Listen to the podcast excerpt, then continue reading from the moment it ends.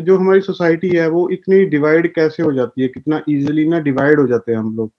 गोल हमारा सेम होता है। गोल हमारा यही होता है कि करना हमने एक ही चीज़ होती है, लेकिन हम डिवाइड हो जाते हैं। लाइक अगर हम एग्जांपल लेके देखते हैं कि पॉलिटिक्स में देख लो। पॉलिटिक्स में party A party B party C सब बोलते हैं कि हमने कंट्री के लिए काम करना है, उसको बेटर करना है। लेकिन हम जो लोग उसको वोट करते हैं, कुछ भी करते हैं, वो हम लोग पूरे डिवाइड हो जाते हैं। सेम चीज़ रिलीजन में होता है। रिलीजन में भी हर गोल सेम होता है सबका। और अगर यही चीज़ सेम चीज़ आ जाते हैं हम फैमिली लेवल पे, वहाँ पे भी सेम होता है। हर एक हर एक इंसान यही सोचता है कि फैमिली हमारी अच्छी होनी चाहिए। रिलेशन हमारा सही होना चाहिए। जो भी है। बट डिफरेंसेस फिर भी इतने हो जाते हैं। गोल सेम है डिफरेंसेस इतने ज़्यादा हो जाते हैं। इसमें आपको क्या लगता है कि एज अ ह्यूमन बीइंग ये हमारी बाय डिफ़ॉल्ट प्रॉब्लम है कि हम अपने इमोशनल थिंकिंग और लॉजिकल थिंकिंग को बैलेंस आउट नहीं कर पाते। ये सिर्फ़ इंसानों में नहीं होता है जानवरों में भी होता है। किसी भी जानवर को आप देख लो उनमें बेसिकली एक पावरफुल जानवर होता है। बस फ़र्क ये है कि वहाँ पे जो लड़ाई होती है वो प्योरली बायोलॉजिकल लेवल पे होती है। यानी पावर की लड़ाई होती है। जैसे हम्म। बंदरों के आपस के अपने अपने ग्रुप्स होते हैं। जो गली के कुत्ते होते हैं वहाँ पे भी अपने अपने ग्रुप्स होते हैं। ये जो रात को हमको भौंकने की आवाज़ें आती हैं या हर कुत्ते की अपनी एक टेरिटरी होती है। उस टेरिटरी हाँ में जैसे ही कोई और आ जाता है या किसी और ग्रुप का कोई आ जाता है तो उनकी आपस में लड़ाई हो जाती है। तो ये सब जो चीज़ें हमारे अंदर आ रही हैं ये बायोलॉजी हम्म। से आ रही है। अब सवाल उठता है कि इंसानों में क्या फ़र्क है? आप में और हम में क्या फ़र्क है? हम जानवरों से भी बहुत कदम आगे हैं। क्यों? क्योंकि जानवरों में क्या होता है सिर्फ़ बायोलॉजिकल लेवल पे होता है यानी वहाँ पर जो लड़ाई होती है वो पावर की लड़ाई होती है कि दोनों ग्रुप्स में से ज़्यादा पावरफुल कौन सा है? फिजिकली कौन सा ज़्यादा पावरफुल है? बट हमारे केस में क्या होता है इंसान सिर्फ़ फ़िज़िकल पावर में कंफर्ट नहीं ढूंढता है बल्कि मेंटल पावर में कंफर्ट ढूंढता है। मेंटल पावर का मतलब क्या हुआ? आइडेंटिफाई करना अपने आप को किसी भी बिलीफ से किसी भी आइडिया से किसी भी थॉट से किसी भी ग्रुप से। अब वो ग्रुप क्या हो सकता है? छोटे लेवल पर अगर आप देखोगे तो एक फैमिली हो सकता है। या फ्रेंड सर्कल हो सकता है। थोड़ा और बड़े लेवल पर जाओगे तो एक स्टेट के लेवल पर ग्रुप हो सकता है। कंट्री के लेवल पर एक ग्रुप हो सकता है। एक ग्रुप हो सकता है रिलीजन के हिसाब से। एक ग्रुप हो सकता है सिंपल बिलीफ के हिसाब से कि मुझे ये ठीक लगता है तुम्हें वो ठीक लगता है। दो ग्रुप्स बन गए। तो 99 परसेंट लोग कैसे होते हैं? वो इंसान तो हैं नाम के लिए। लेकिन एक्चुअल में वो जानवरों से ऊपर उठे ही नहीं है। कायदे से इंसान का लेवल उससे ऊपर होना चाहिए क्योंकि हमारे पास में थिंकिंग एबिलिटी है। हम सोच सकते हैं, समझ सकते हैं, लेकिन हार्श रियलिटी क्या है कि 99 परसेंट लोग जानवरों से भी नीचे वाले लेवल पर है। वो नाम के लिए इंसान है, लेकिन अगर उनकी हरकतें देखोगे तो वो जानवरों से भी गई गुजरी है। जानवर तो फिर भी टेरिटरी के लिए लड़ रहे हैं, समझ गए? तो दैट इज़ ओके क्योंकि एक तरीके से ऐसा हो गया, आपका अपना एक घर है, जहाँ पर अभी आप बैठे हो। मेरा अपना एक घर है। अब आपके घर में कोई घुस जाएगा, पावर के साथ में तो आप क्या करोगे? लड़ोगे, और लड़ना ही पड़ेगा, उसको रोकोगे रोकोगे तो लड़ाई होगी। किसी को भी कोई भी रोकता है तो फ्रस्ट्रेशन आती है फ्रस्ट्रेशन से एंगर पैदा होता है। तो उसको गुस्सा आएगा, और वो आपसे लड़ेगा, आप उससे लड़ोगे, हो गई लड़ाई। तो वहाँ पर जो लड़ाई होती है, जानवरों में, वो होती है अपने एरिया को, अपनी टेरिटरी को, अपनी कम्युनिटी को प्रोटेक्ट करने के लिए, अपने ग्रुप को प्रोटेक्ट करने के लिए।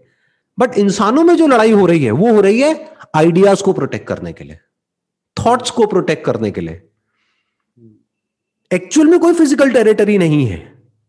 यानी नेशनलिज्म के नाम पर अगर आप फिर भी एक दूसरे से लड़ रहे हो तो समझ आता है।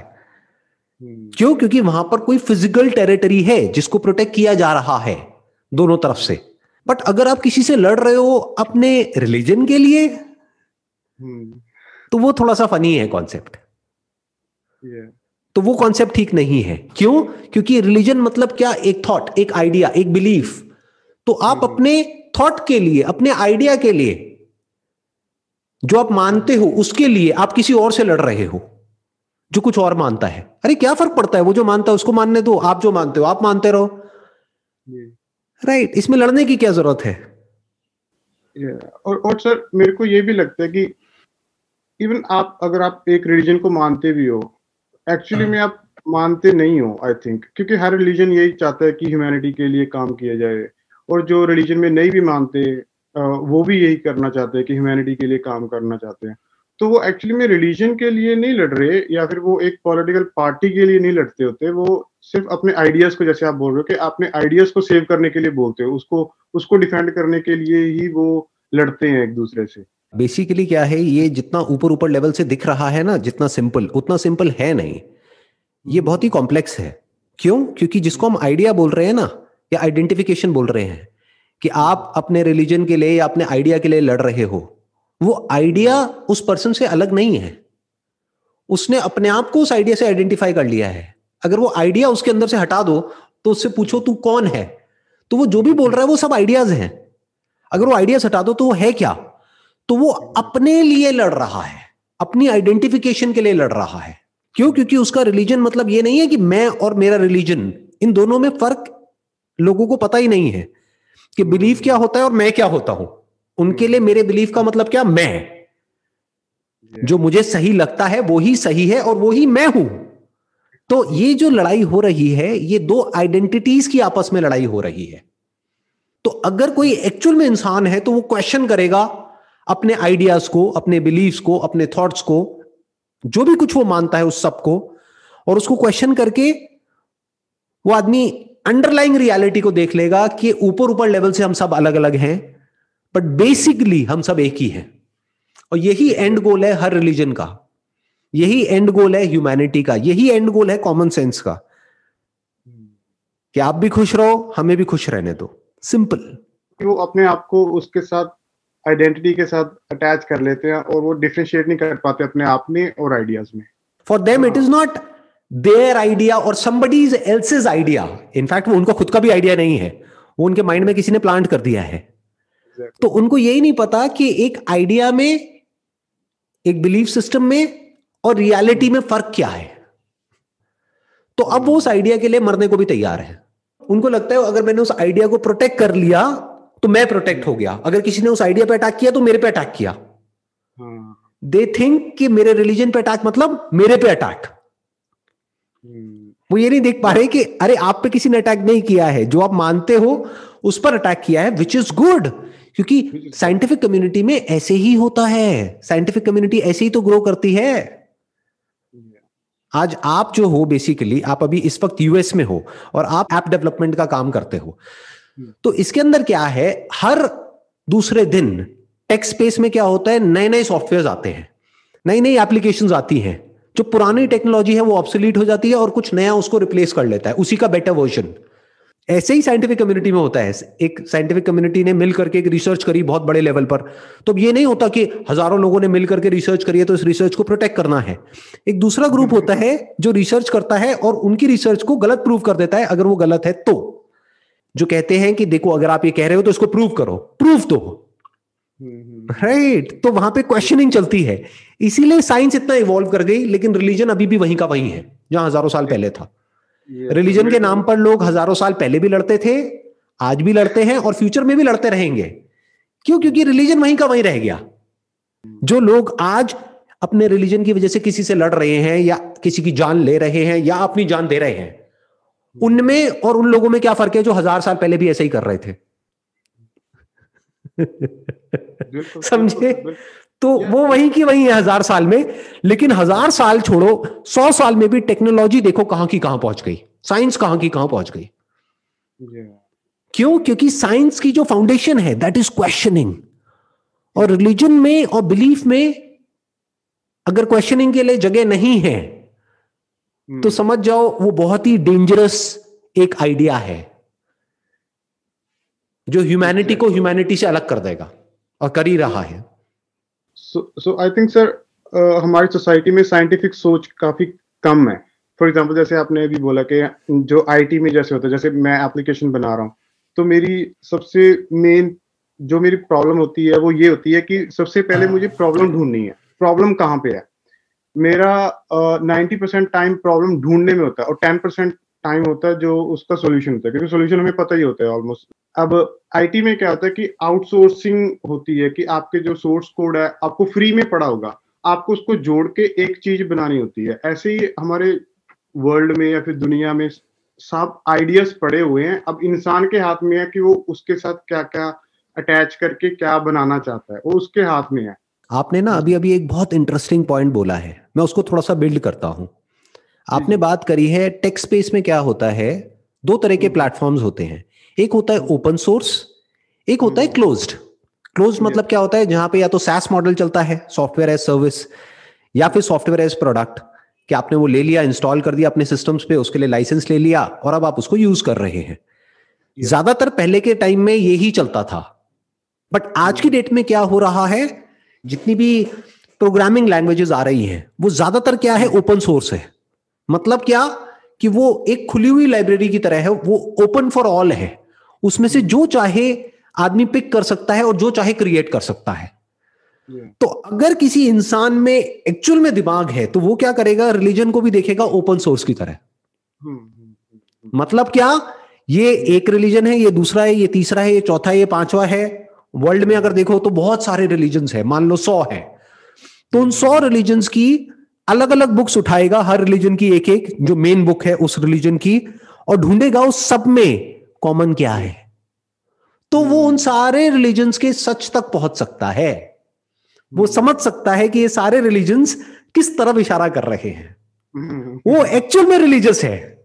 आप समझ गए मेरी बात? जैसे अगर टेक्स्ट स्पेस की बात करे जाए तो एक्सपर्ट कौन है? वो जो सिर्फ़ एक ही एप्लीकेशन में मास्टर है। उसके बाहर उसको कुछ नहीं पता है और जिस दिन वो ऑब्सोल्यूट हो गई तो उसको पता ही नहीं है मैं और क्या करूँ।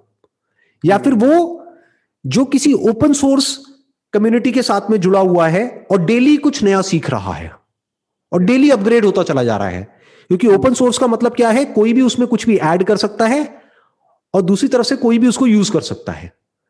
तो वो कॉन्स्टेंटली अपग्रेड भी होता चला जा रहा है यानी वो और बेटर होता चला जा रहा है एक तरफ़ से और दूसरी तरफ़ से लोग उसको यूज़ कर रहे हैं। तो जो बग्स आ रहे हैं उसको भी फिक्स किया जा रहा है अगले वर्जन में। उसको इंप्रूव किया जा रहा है उसको ठीक किया जा रहा है। तो जो अगला वर्जन है वो पिछले वाले से बेटर आ रहा है। Yeah. तो एक्चुअल में असली रिलीजन का मतलब यही है। असली जो रिलीजियस इंसान होगा ना वो रिलीजियस होगा ही नहीं। वो क्या करेगा? इन सारे रिलीजन में से जो काम का है उसको निकाल लेगा। यानी कि जो कॉमन है mm-hmm. उसको निकाल लेगा। और अपने पास में रख लेगा और अपनी लाइफ में अप्लाई कर देगा। और जो कॉमन नहीं है उस सबको छोड़ देगा। और जो क्लोज होता है जैसे आपने जैसे बोला कि दो होते हैं ओपन और क्लोज होता है। जो क्लोज में एक्सपर्ट होता है वो उसकी हमेशा कंप्लेन ये रहती है कि ओपन क्यों कर दिया? ऐसा नहीं हाँ, करना चाहिए। देखो हम हाँ, ये करते आए हुए हैं अभी तक। हाँ, अभी ये ये कर रहे हैं तो ये गलत हाँ, हो। रहा है जैसे इंटरनेट आया था तब जब कंप्यूटर्स आए थे तो प्रॉब्लम्स उनकी भी जो पुरानी टेक्नोलॉजी थी जो जिसमें वो एक्सपर्ट थे। टाइप राइटिंग में जो वो उनकी ये प्रॉब्लम थी कि नई कंप्यूटर नहीं लेके आने चाहिए। या फिर जैसे जैसे नई टेक्नोलॉजी आती रहती है पुराने वाला जो एक्सपर्ट होता है वो नई को कंप्लेन करता रहता है। वो दूसरे को जो हो रहा है चेंज उसको भी रोकते हैं कि नहीं तू क्यों हो रहा है? तू भी रुक जा। बेसिकली देखो ये जो चेंज है ना या ये जो शिफ्ट है ये इनएविटेबल है। जैसे जैसे इंसान इंटेलिजेंट होता चला जाएगा ना तो वो क्वेश्चन करेगा। Because questioning is intelligence questioning ही तो हमको जानवरों से अलग करती है। नहीं तो हम में और जानवरों में फ़र्क क्या है? तो जैसे जैसे इंसान इंटेलिजेंट होता चला जाएगा यानी क्वेश्चनिंग करता चला जाएगा तो रिलीजन जो है वो धीरे धीरे ऑप्सोलीट होता चला जाएगा। धीरे धीरे इंसान जैसे जैसे इंटेलिजेंट होता चला जाएगा समझदार होता चला जाएगा क्वेश्चनिंग करता चला जाएगा तो उस सब में एक्चुअल में वो खुद को आइडेंटिफाई कर ही नहीं सकता किसी भी एक पर्टिकुलर रिलीजन के साथ में। उसकी आइडेंटिफिकेशन ही टूट जाएगी। क्वेश्चनिंग का यही फ़ायदा होता है। हम्म, हम्म, हम्म, अगर कोई एक्चुअल में क्वेश्चनिंग करता है तो उसकी आइडेंटिफिकेशन खत्म हो जाती है। अब वो खुद को क्या कहेगा कि मैं ये हूँ या वो हूँ? क्योंकि ध्यान से समझो ना कि अगर कोई इंसान बीस जगह से सीख गया है बीस अलग अलग रिलीजन से सीख गया है अब वो क्या कहेगा? मैं किस रिलीजन का हिस्सा हूँ? इन बीस को मिला करके उसका एक नाम दो अगर कोई नाम है तो कोई नाम ही नहीं है। तो वो आइडेंटिफाई नहीं करेगा खुद को अननेसेसरी किसी भी एक पर्टिकुलर रिलीजन के साथ या एक ग्रुप के साथ या एक कम्युनिटी के साथ। वो बेसिकली इंसान कैसा होगा? He is going to be a global being not even a human being for that matter उसकी ये आइडेंटिफिकेशन तक टूट जाएगी जैसे जैसे इंसान समझदार होता चला जाएगा. वो डीपली इंक्वायरी करेगा वो समझेगा कि ह्यूमन बीइंग में और जानवरों में ये जो हम फ़र्क करते हैं वहाँ पे भी कोई फ़र्क नहीं है।